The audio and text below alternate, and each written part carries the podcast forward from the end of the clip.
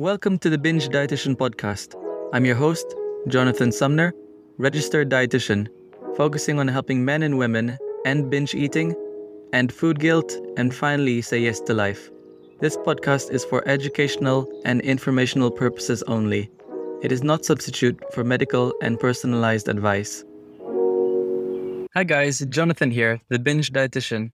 I just first want to thank all of you so much for all the support you've been giving me and the messages I've received since starting this podcast.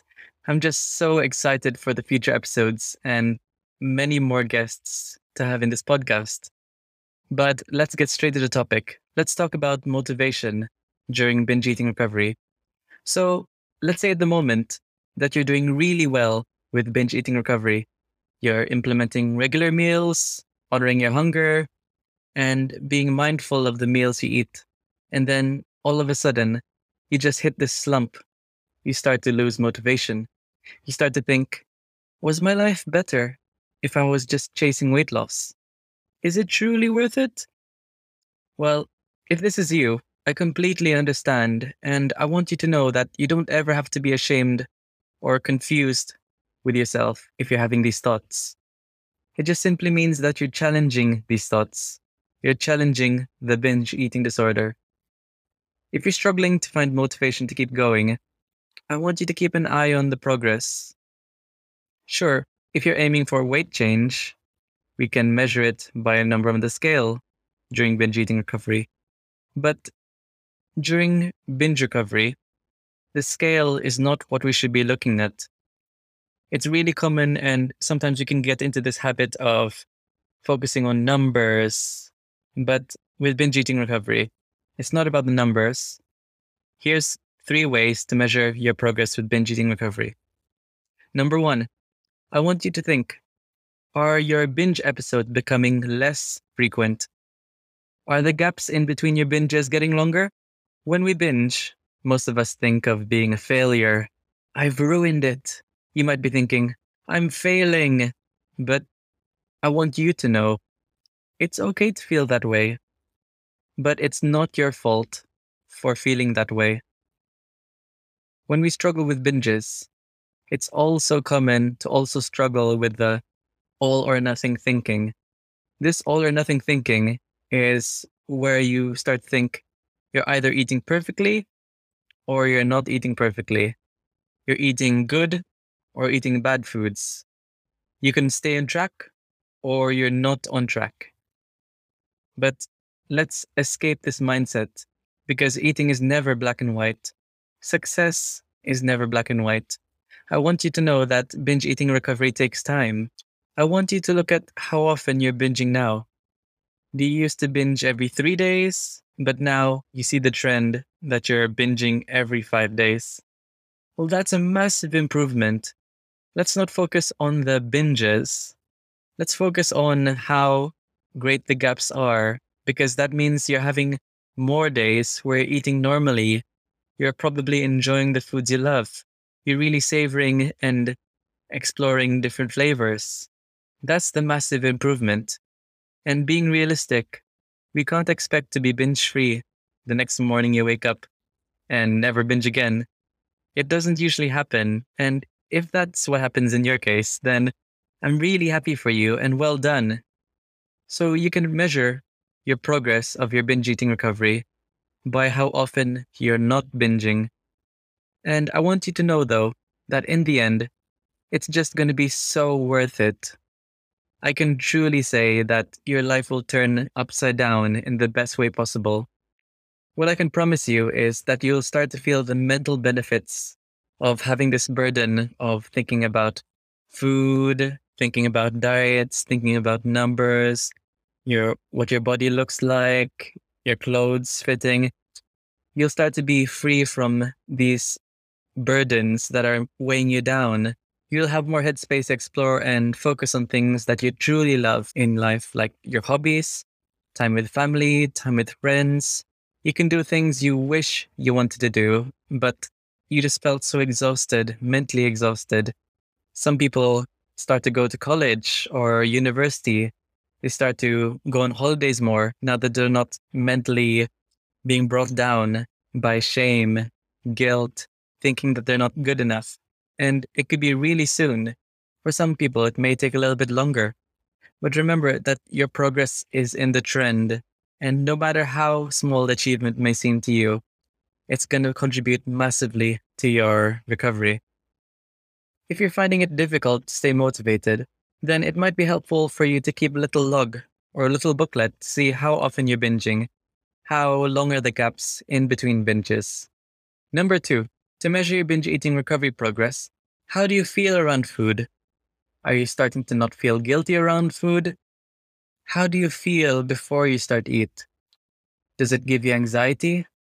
Does it make you feel bad? Or do you start to feel relaxed?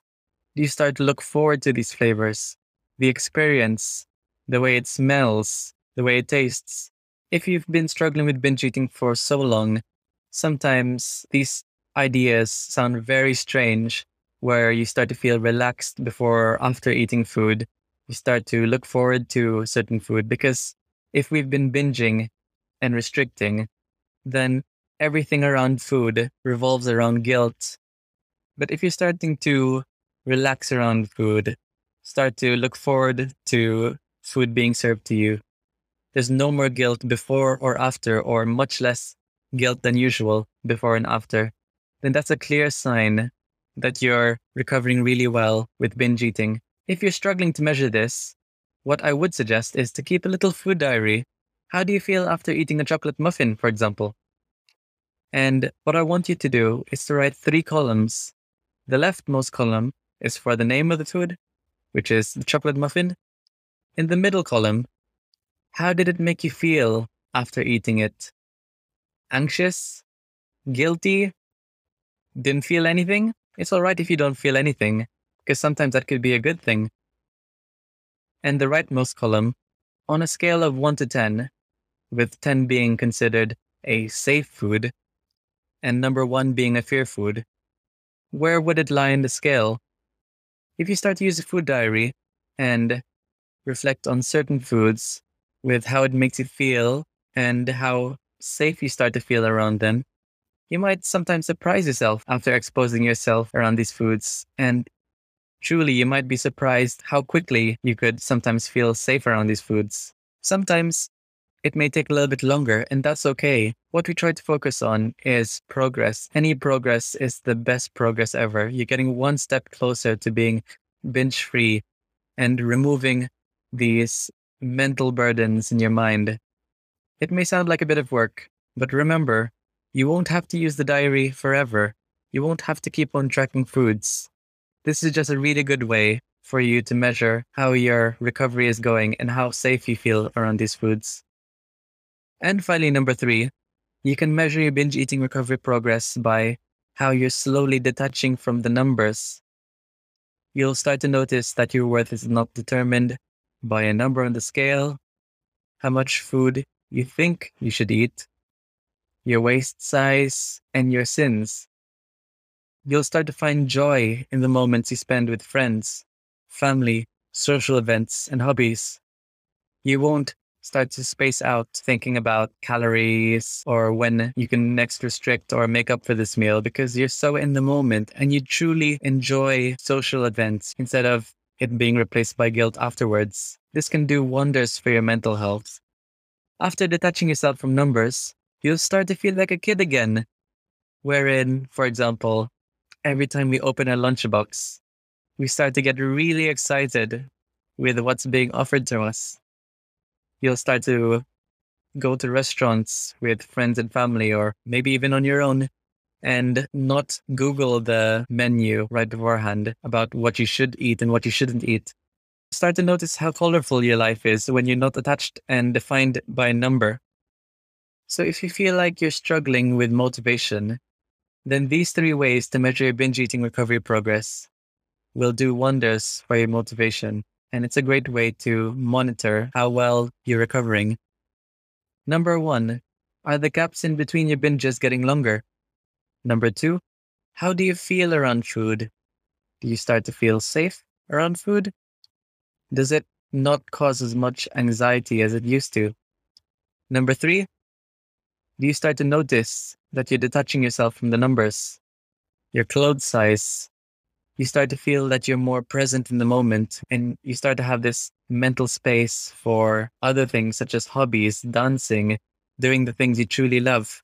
That could also be food. You can love food and you can love eating and still have a lovely, enjoyable relationship with food.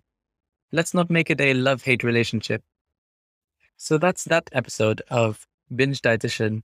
And I hope you really took something out of this. And I want to also remind you that no matter where you are in recovery, it truly is possible to be binge free. And there's always light in the tunnel, no matter what it may seem like. I would really appreciate it if you rated this podcast and if you would want to work one to one with me so I can help end your binges and start to work with you in measuring your progress and also to celebrate your wins, as we mentioned in this episode, you can book a free call with me in the link in the description of this podcast. All right. See you next time, guys. If you found this podcast helpful, you would definitely benefit from my binge eating freedom course in my website, bingedietitian.com. Learn more about the triggers to why you're binge eating and how to stop binge eating for good. No more food guilt, no more jumping from diet to diet, and no more shame. Go to the link in this episode for my binge eating freedom course to be one step closer to being binge free, starting today.